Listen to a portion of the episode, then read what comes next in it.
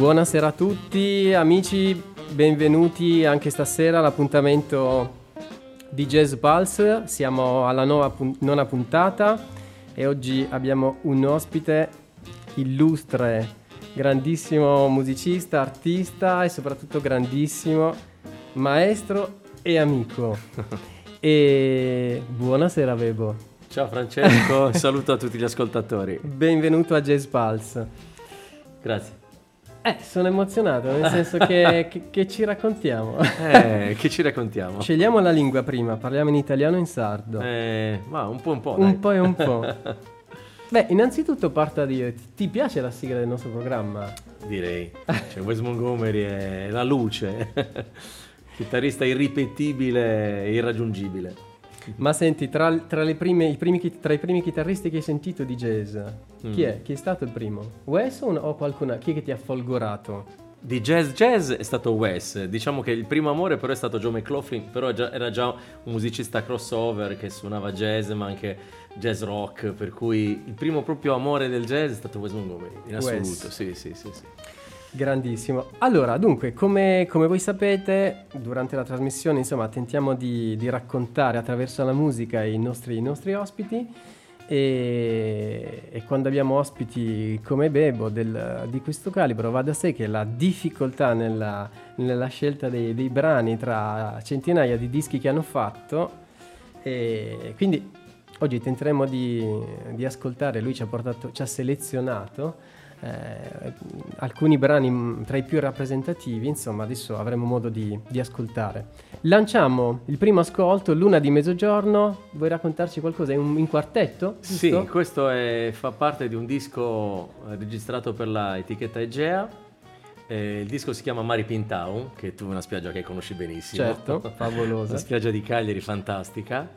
E- ed è un disco che ho fatto in quartetto con eh, Javier Girotto, eh, Paolino Dalla Porta e Roberto Dani alla batteria. È il, eh, il secondo disco che ho fatto per questa etichetta, ne ho fatti diversi con, con loro. Il primo era con Paul McCandless, eh, Isole, però non ho messo nessun brano di quel disco.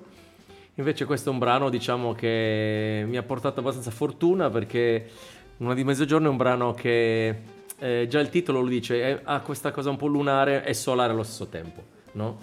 Ed è un brano che è stato suonato un po' in giro, questo mi sono arrivati video dal Giappone, dalla Finlandia, dalla, dalla Spagna, da- da- dalla Norvegia, di gente che in Giappone uguale ho suonato qualche anno, qualche anno fa con una eh, violinista giapponese, mi diceva ah il mio pianista suona i tuoi pezzi, l'una di mezzogiorno, si ricordava, mi ha fatto morire. Pronun- pronunciato sì, sì, sì, facciamo morire sta cosa, per cui... Benissimo, intanto, intan- Mm. intanto ci ascoltiamo questo Vai. pezzo e poi iniziamo le nostre belle chiacchierate. Allora, Luna di mezzogiorno.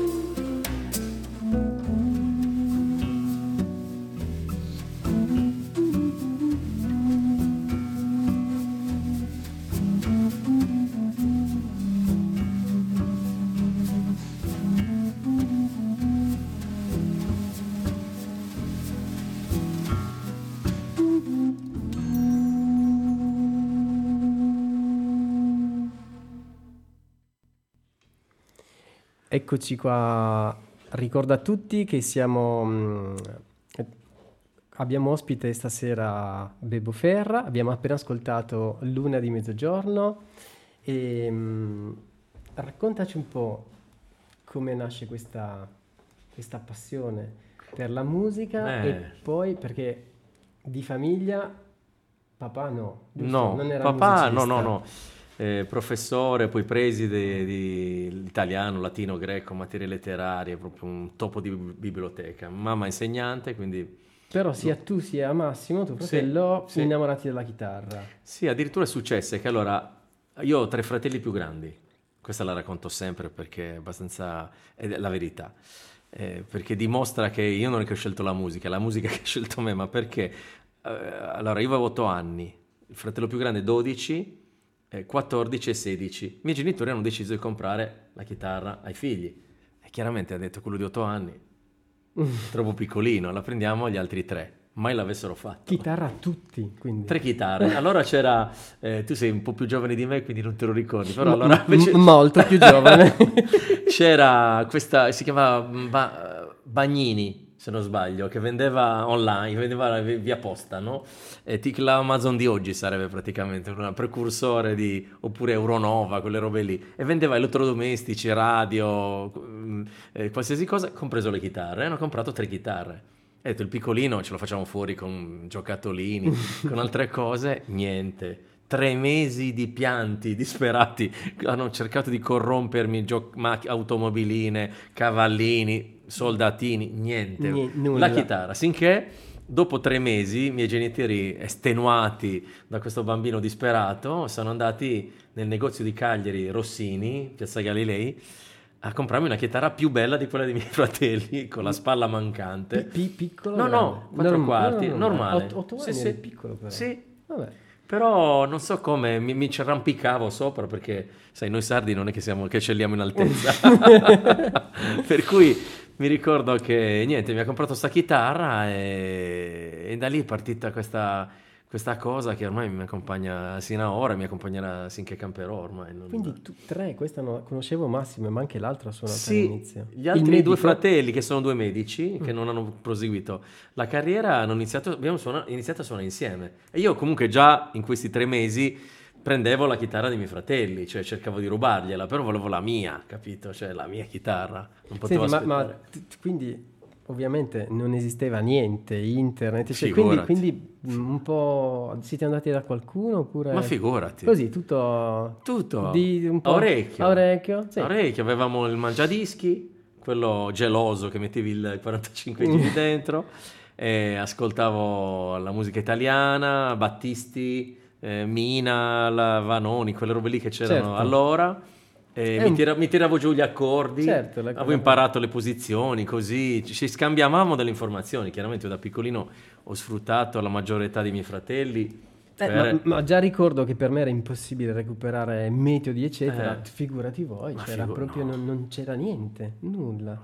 Del deserto. proprio. Quindi un disco era una- un sogno averlo. cioè. Sì, sì, ho sfruttato il fatto di avere fratelli più grandi che avevano chiaramente il loro giro di amici e ogni tanto arrivavano con dei dischi, li portavano a casa, io ascoltavo Però iniziavano ad esserci bei concerti in Sardegna, no? Arrivavano s- più tardi, più nel ta- senso, ah, no, diciamo sino già a- un po' grandi, quindi... sì, da 8 anni diciamo a 15, 16 ho visto ben poco. Dopo eh, a Cagliari sono arrivati veramente tutti, Mm. tutti perché l'organizzazione Jazz in Sardegna È vero, c'era In quegli James- anni ho portato tutto, io ho visto Miles Davis, Herbie Hancock, Kay Jarrett, Con- Chick Corea, Ralph Towner, ho visto pazzeschi. chiunque. Cioè, veni- a Cagliari, che era un posto un po' fuori dal circuito, comunque aveva questa, mh, questa organizzazione che riusciva a portare i nomi più importanti del jazz mondiale. Quindi, ripeto, ho visto Miles Davis due volte, ho- no, una volta, scusa, sbaglio, ho visto Hancock due volte, eh, nomi proprio assurdi, più grandi, più grandi di tutti. Eh sì, una cosa incredibile. Incredibile, davvero, pazzesco. Benissimo, eh, Mm. poi continuiamo con un po' di ricordi. Adesso andiamo a sentire un nuovo brano, Adele. Dici qualcosa? Adele? Adele, vuoi sentire Adele? Anzi no, abbiamo aprile abbiamo scelto. 29 aprile, 29 no, aprile. mettiamo 29 aprile 29 perché aprile. cambia un po' mood, Adele Ok. è un po' simile al mood di prima. Ok, 29 aprile è un brano eh, che ho scritto dedicandolo, dedicandolo a Duke Ellington, Mhm. perché io ho l'onore di condividere con Duke Ellington la data di nascita, Ah. cioè di qualche annetto dopo, chiaramente. Però se voi controllate su Wikipedia, questa la dico sempre, me la gioco anche in radio, voi cercate appunto nati il 29 aprile, appare il mio nome in piccolino, Duke Ellington. Qualcosina l'ha fatta di importante, ma poche robe. Gi- giusto un- Giusto due o tre cosine. Due, o tre branetti. Due o tre branetti, sì, scritto qualche brano così che è passato alla storia, niente di che. No, comunque vabbè. Fantastico. Duke Ellington è un gigante straordinario. Il brano è completamente stravolto perché è- nacque come arrangiamento di un brano di Duke Ellington, Mhm. che era Caravan. Io l'ho completamente stravolto armonicamente, ritmicamente, però ho voluto mantenere nel titolo la dedica, perché se voi lo sentite dice ma che cavolo c'entra Duke Ellington questo brano? E questo fa parte invece di un'altra formazione che è ancora attiva, questa qua, che è un trio, eh, che è un classico organ trio. Però anche in questo caso io ho voluto scegliere una formazione, diciamo, classica del jazz e classica della chitarra, perché prima abbiamo sentito Certo. Wes Montgomery, Wes Montgomery è stato uno degli eroi dell'organ trio. Poi c'è stato George sì. Benson, ora c'è Peter Bernstein, diciamo, che hanno seguito diciamo, quel solco della tradizione proprio organo, batteria e chitarra, senza il Certo. basso. E io invece l'ho voluto declinare in maniera un po' diversa, un po' più eh, particolare e creativa, quindi mm, sentite 29 aprile, non, non, stra- non strappatevi i capelli mentre pensate a Duke Ellington, si rivolterà nella tomba. Andiamo a sentirci questa 29 aprile.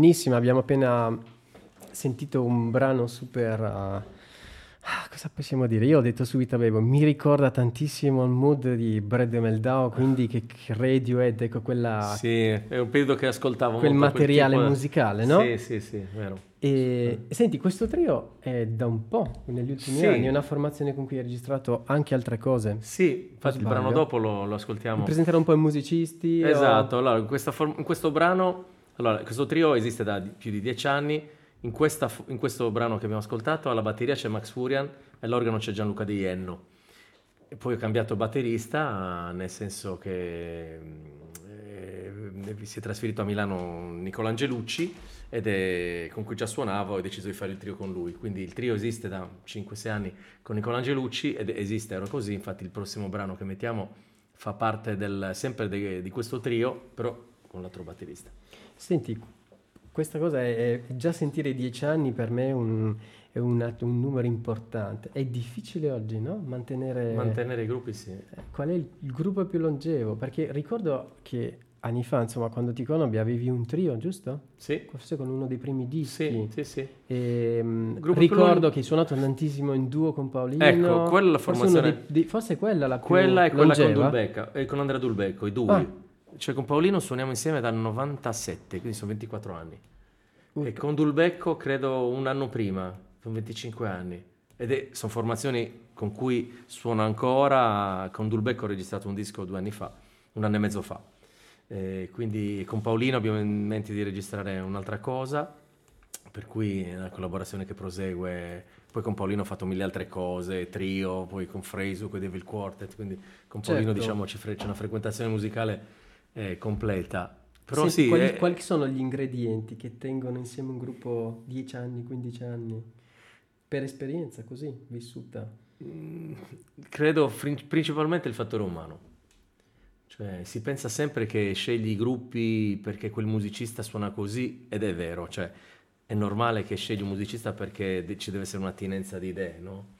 Però il fattore umano è fondamentale. Quantomeno all'inizio hai quell'idea di suono e chiami quello, poi non, esatto. è, non è, detto che, che, che funzioni. Esatto, no? cioè il, il, rapporto umano è fondamentale, cioè la, il fatto che non si creino rivalità, che si remi tutti dalla, dalla stessa parte, e che ci sia un, un vero rapporto umano fa sì che il gruppo duri, duri a lungo, se no, ripeto, se scegli un musicista solo perché ti piace e poi non, non ti ci trovi, alla fine andare in giro a fare concerti, girare l'Italia, l'Europa, quello che ti capita di fare, eh, condividi un pezzo della tua vita con queste certo. persone, per cui se non c'è questo tipo di, di, condivisione profonda a livello umano è difficile poi, ti, ti stufi, dici no, preferisco suonare con un altro con cui vado più d'accordo, cioè è così. Certo. Un'altra domanda sempre in merito a, così, a questi gruppi che, che nascono e magari hanno così una vita lunga ma l'idea, mm, anzi vabbè, all'inizio forse la necessità di scrivere eh, per, per il duo, per il trio, quartetto, nasce è, è, spontanea, ma poi questa cosa si mantiene viva oppure ti, cioè, tu pensi sempre ok ho, ho, il trio, ok scrivo della nuova musica per il trio perché so già cosa ho fatto prima oppure diciamo che, che a un certo punto si esaurisce questa... Sì, a un certo punto si esaurisce, ma il problema è che eh, la cosa che mantiene in vita la formazione è il fatto che tu puoi fare molti concerti con quella formazione. Mm. Quindi tu, la musica si evolve suonando dal vivo. Certo. Non sulla carta o sulla tua testa. Cosa Chiaro. vuol dire? Che dal vivo ti rendi conto che esplori, provi delle nuove soluzioni e ti rendi conto che allora puoi andare di qui, di là e capisci cosa, quali sono le carte in gioco in quella formazione. Allora, il problema è che in Italia, come tu ben sai, è difficile avere molta continuità con una formazione e portarla avanti con numerosi concerti, cioè nella testa avresti tanti progetti, tante cose e poi non con tutte riesci a dare continuità. Certo. E quindi alla fine chiaramente scrivi della musica così random, cioè... Non, la, non provi neanche che effetto ha. Bravo, esatto. Non, non hai il feedback che... Bravo riarrangiare, funziona, sì. sei sempre, sempre, sta sempre lì, no? Eh, quindi è un po' un gatto che si morde la coda, certo. nel senso che non sai appunto come evolvere la cosa, cioè queste formazioni col duo, con Paolino, per esempio che suoniamo da eh, 25 anni, sappiamo qual è la direzione che vogliamo dare a un brano, cioè sappiamo quale evoluzione potrebbe avere. Quasi Quindi- ci sono, sono dei cliché ormai che si sono Sì, creati, no? si Certo, creano eh, quasi dei certo. cliché, esatto. Cioè, Hai il- fatto tanti di- quanti dischi con Paolino? Con Paolino ne ho fatti, no, il duo ne ho fatti eh, due più eh, quello con Backend, le strane abbiamo fatti. Dice bagatelle, così Sì, qualcuno bagatelle. può andare a recuperarsi qualche, qualche Aria. in giro. Aria per la Oblique Sound, un'etichetta americana. E poi abbiamo fatto in duo, però con l'aggiunta di Mac Endless, che ce l'aveva imposto la- l'etichetta, eh, con, l'Egea. Abbiamo fatto Isole. Ah, sì, sì. E alla fine non abbiamo registrato tanto, tanto, tanto materiale. E- Però avete suonato tanto. Però abbiamo suonato tanto, sì, tanto, tanto. Ehm, ok, adesso andiamo a sentire... Io sentirei ancora un brano del trio, però con la formazione attuale, quella Sì? con Nicola Angelucci, ed è un brano sempre qua dediche. Alla fine, quando si scrive musica, come tu dicevi, eh, si cerca l'ispirazione. Prima ho cercato Duke Ellington perché è un gigante. In questo caso l'ispirazione è mia sorella. Mhm. Eh, siamo quattro, appunto, dicevo che ho quattro frate- tre fratelli più grandi e una sorella più piccola. E con lei c'è un rapporto speciale perché abbiamo 15 mesi di differenza, per cui siamo veramente legati legati. E quindi le ho voluto dedicare sto brano. Mi ricordo anche quando glielo, l'ho scritto, glielo, eh, era il suo compleanno e non le ho detto niente, ho portato la chitarra classica e a mezzanotte, così sul tardi, gli ho detto questo è il mio regalo, gli ho suonato il brano, lei è scoppiata a piangere, è stata una scena da film. Allora, sentiamoci questa Adele e poi insomma... Adele.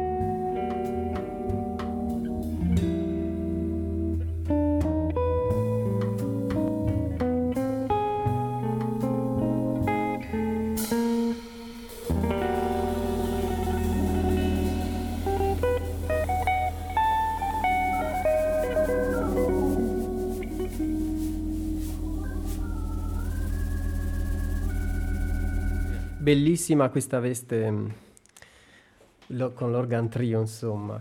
E- È un po' diversa, diciamo, dal, dall'organ trio tradizionale, diciamo. Il Certo. suono è un po', un po' diverso. ecco. è forse più moderno, no? Sì, Una- sì, sì. Senti, ovviamente abbiamo sentito ovviamente Bebe in veste con la chitarra elettrica, a chitarra classica, non abbiamo forse nessun brano con la folk oggi, vero? Tra quelli, però diciamo un po', È vero. ra- raccontaci un po' questa... Io mm, non ci ho pensato, ho visto la scaletta, ma... Non ci ho pensato neanche io. Ho pensato ai brani senza pensare agli strumenti. Però forse questo è un periodo in cui un pochettino è da parte, no? Sì, La folk. Sì, è lo strumento che forse mi ha rappresentato più di tutti. Eh, Certo. Però di fatto è vero, cioè, mi sono reso conto riguardando i brani che ho proposto, ho messo dei brani con la classica, con l'elettrica, eh, ma non, non con la chitarra folk, perché abitualmente suono tutte e tre, no? Certo. Ed è vero che la classica, la, la folk in questo momento c'è la chitarra con le corde di metallo, per, per capirci. Eh, è un- da qualche annetto da parte, ma da quando ho trovato degli strumenti elettrici, cioè quindi semi- chitarre semiacustiche straordinarie.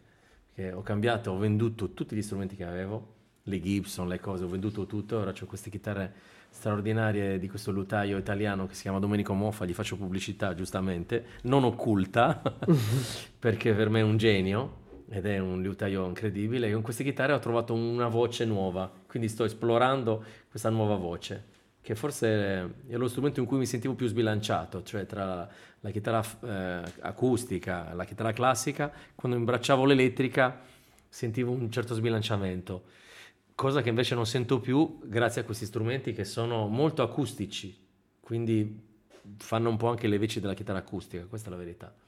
E forse mh, ovviamente sono strumenti di liuteria, quindi non hanno questo suono blasonato, non hanno questo richiamo a qualcosa che già sa. Ah, quel Gibson, Certo, certo, ah, 335, 347, Certo. diventa una cosa un po' Certo. È un suono difficile. codificato. sca- esatto, esatto. codificato. È difficile anche trovare un po' più suono, un po'- Sì. forse addirittura la chitarra ti spinge a suonare in un certo modo, Sì, no? sicuramente. E, e senti, a proposito di chitarre, scrivi di più con la fo- sulla folk, sulla Mm. classico, sull'elettrica, perché io ti dico la mia. Sì, La maggior parte delle cose che ho scritto, le ho scritte sulla classica.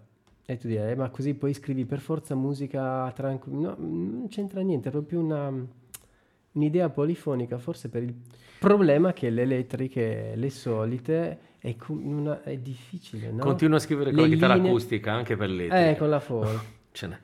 vero? Sì, oppure suono la chitarra acustica, cioè le semiacustica a casa spenta, Spenta. non la non, non scrivo mm, con la chitarra elettrica. Quindi anche, ma, Mm. ma que- que- questa idea anche tu hai, no? Sì. Hai che senti tutte le voci, Sì, c'è questa... certo. Polifonica, esatto. questa capacità di... Mm. E, mm, come hai vissuto questo periodo? Eh, Hai scritto musica, hai suonato? No, non sta- eri in Sardegna, quindi non sei andato al mare a fare il bagno perché non potevi neanche uscire, quindi... Dunque, il vissuto... allora, è stato un periodo veramente particolare per tutti. Allora, il primo lockdown, eh, io mi sono inventato questa cosa. Dopo tre giorni, ricordate, il 9 marzo, eh, hanno, sì. hanno chiuso l'Italia, 9, eh, 10, 11, il 12 sono partito, ho detto faccio un video al giorno. E li posto, giusto per già così. l'idea, un video al giorno, la Ho detto, l'idea- "Non faccio un video al giorno finché dura, ho detto durerà due settimane. Cioè, faccio 10, 14 video, 10 video. Vabbè, Quindi voglia di suonare a palla, dici sono fermo qua. questa e non sapevamo nulla. Questa è l'idea. Allora, sono partito. Il lockdown, come sapete, è durato sino a maggio. E mi sono ritrovato a fare 52 video, cioè tutti i giorni. Quindi è stato un periodo folle, folle, perché io suonavo 10 ore al giorno. Io pubblicavo sui social, su Facebook e su Instagram, un video al giorno verso le 7 e mezza. Quindi mi, si- mi si è creato un pubblico di gente che aspettava il mio video, che aspettava il, eh, come si dice, il, il DPCM di Conte, me l'hanno scritto più volte. Noi aspettiamo alle 6 c'è il DPCM di Conte, poi alle 7, 7 e mezza c'è il video di Bebo. Eravamo tutti a casa seduti. Tutti a casa. Ogni cosa... È stato incredibile perché si è fermato il mondo e, e questa cosa qua ha avuto per me una- un impatto incredibile perché l'ha avuto anche sulle persone, perché ha avuto, eh, ho avuto quasi mezzo milione di visualizzazioni. Io che sui social non esistevo, sono arrivato a tutto il mondo.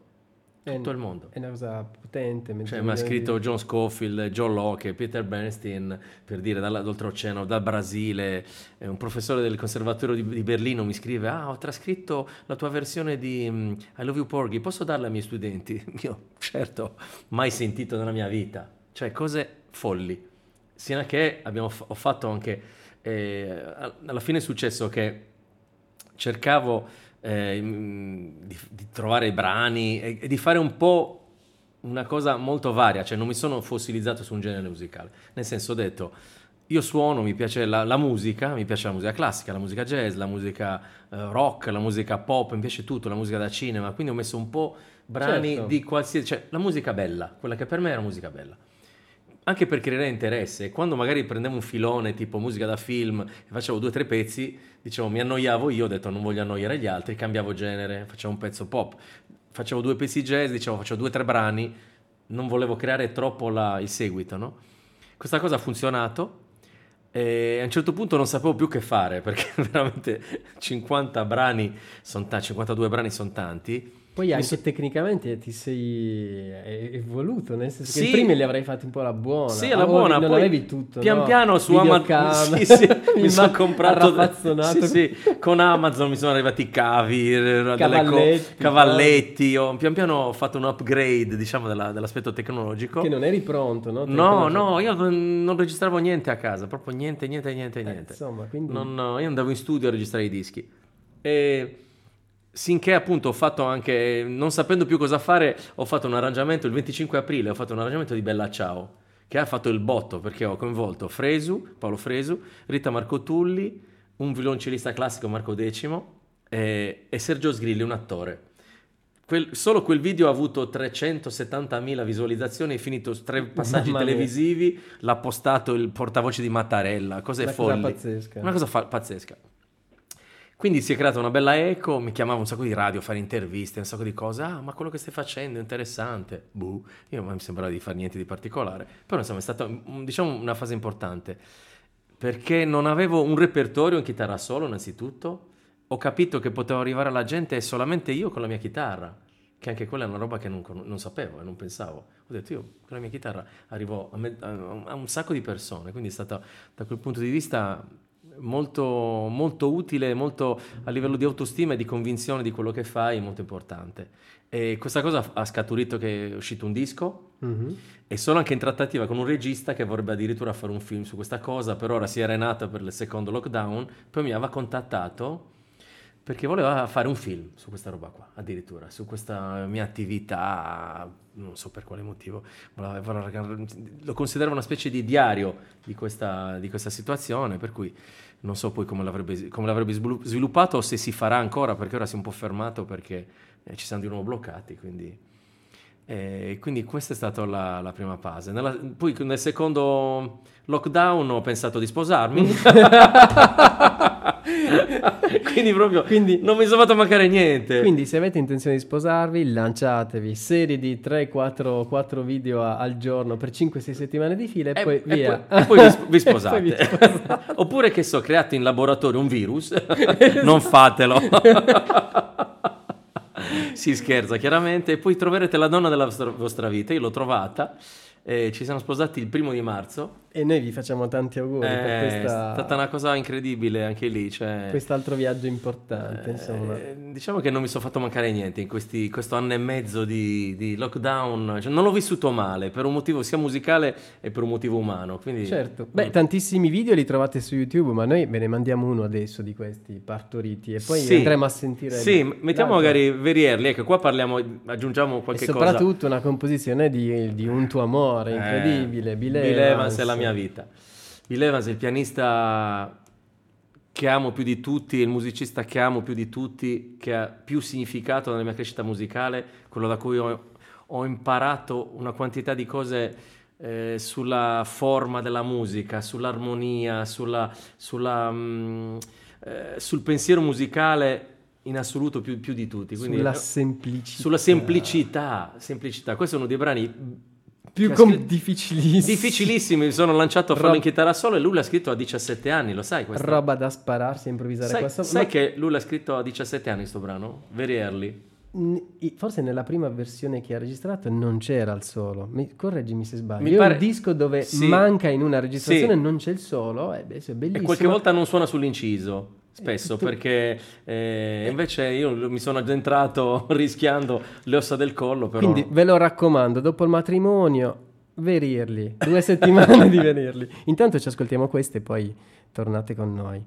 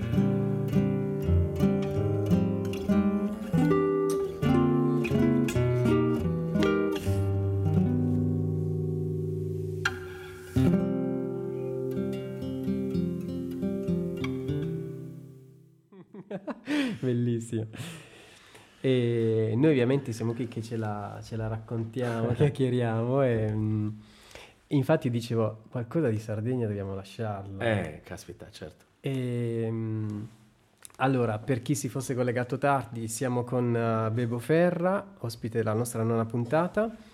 Abbiamo raccontato un po' dal trio al quartetto al solo, sì. a questo punto, anzi alla, come dire, al, al nuovo solo forse, visto sì. che questo ti ha proprio cambiato, no? Sì, assolutamente. Cambiato il modo di pensare la musica, di suonare, verissimo, di... Verissimo.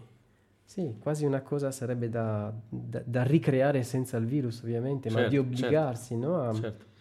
E, ehm, chiudiamo con un brano cavallo di battaglia. Eh, questo è, e... è, una vita che ci lavoro su questo brano e continuo a riarrangiarlo, a cambiare delle parti. Eh, è un brano che è considerato un brano tradizionale è un brano autoriale invece questo qua, Certo. fondamentalmente, no? Sì. che però è diventato, per, per i sardi, lo, lo sanno tutti, è una bandiera. Stiamo parlando di Non potrò riposare. Che Assolutamente. sarebbe tra l'altro, perché il brano si intitolerebbe, si intitolerebbe Adiosa. Mhm. Eh, e credo sia um, il compositore Rachel e Sisini il- l'autore del testo. Sì, Ehm, però tutti lo conoscono con Non potrò riposare che la prima, no, eh, le, le- le prime parole del testo sono. Ehm, è un brano che io ho ra- arrangiato in dieci maniere diverse e in questo momento c'è questa qua, quindi fra qualche anno magari cambierà ancora, chi lo sa. Certo.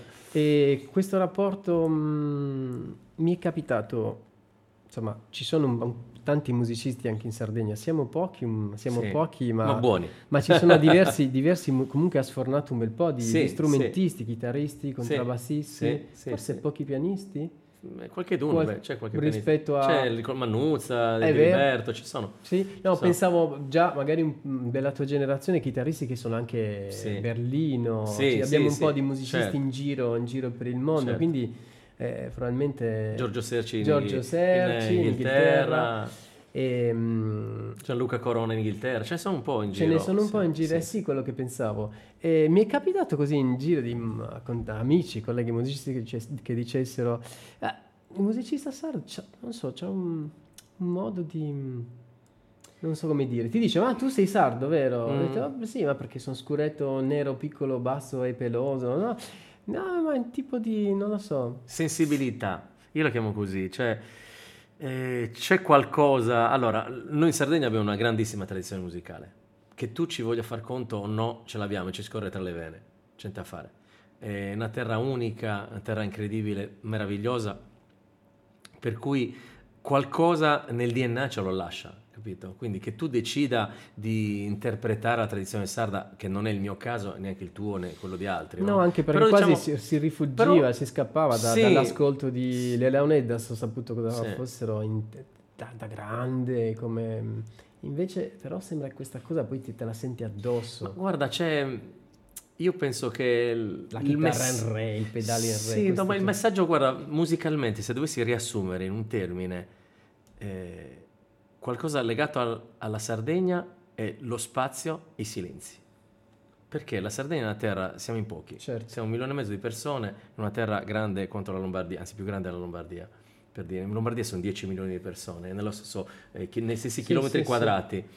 Eh, la Sardegna c'ha vento, c'ha, c'ha spazi, c'ha silenzi e questa cosa qua nella musica ha un significato, no? Quindi questa cosa qua che faccia jazz Passa per faccia- forza, passa per certo. forza e quindi c'è un modo di fare musica che eh, la stessa cosa un po' succede con i musicisti del nord Europa infatti io mi trovo Vero. benissimo con i norvegesi, svedesi, danesi mi è capitato di avere scambi musicali con musicisti di, di quella di quella, mh, di quella regione e devo ammettere che mi sono trovato sempre bene, come se parlassimo la stessa lingua, per quanto il sardo col norvegese No, certo. o il danese siamo proprio... Però anche lì io dico sempre la musica del fiordo, no? nel senso che c'è un fiordo in testa, cioè, c'è questa cosa qua che è molto spaziale, molto, molto diversa dalla cosa americana che è più ritmica, più eh, urbana, capito? Più Ma- bellissima anche quella, però non ci appartiene. sì, sì. Ma- ma- Magmatica, sì, sì, urbana, capito? Macchinoso. ma- Macchinosa, ma- ma- sì, sì, sì, sì, eh, sono cose che... Trituratori, macchinosi. sì, sì, sì, sì. eh,